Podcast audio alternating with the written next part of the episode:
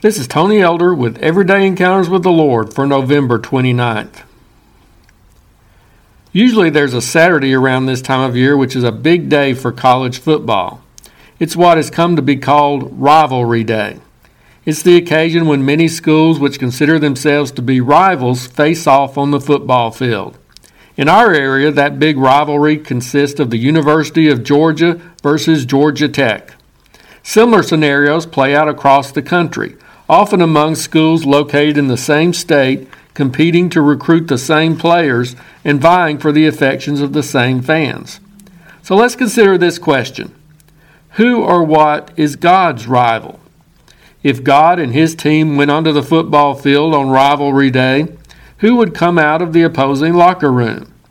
Our first thought might be Satan, but consider the way the dictionary defines a rival. It says that a rival is a person or thing that can equal or surpass another in some way. Can Satan, or anyone else for that matter, equal or surpass God? Not according to the Bible.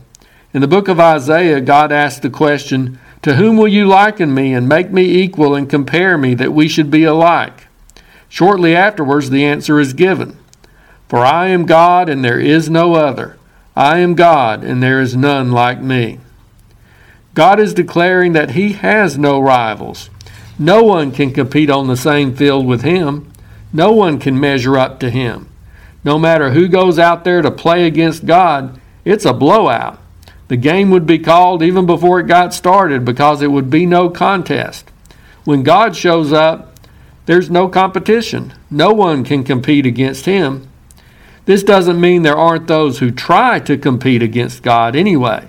Maybe that's where Satan comes in. Apparently, he had the audacity to leave God's team, form his own, and think they could beat God. But Satan got trounced, reaffirming the truth that there is none like God. But we can also be guilty of creating rivals to God in our own lives. Nothing equals God, yet sometimes we let something into our lives which we start putting on an equal basis with Him. Nothing compares to God, Yet sometimes we start comparing things to Him, thinking they're just as important or valuable. We allow certain things to compete against God for our love, loyalty, and service.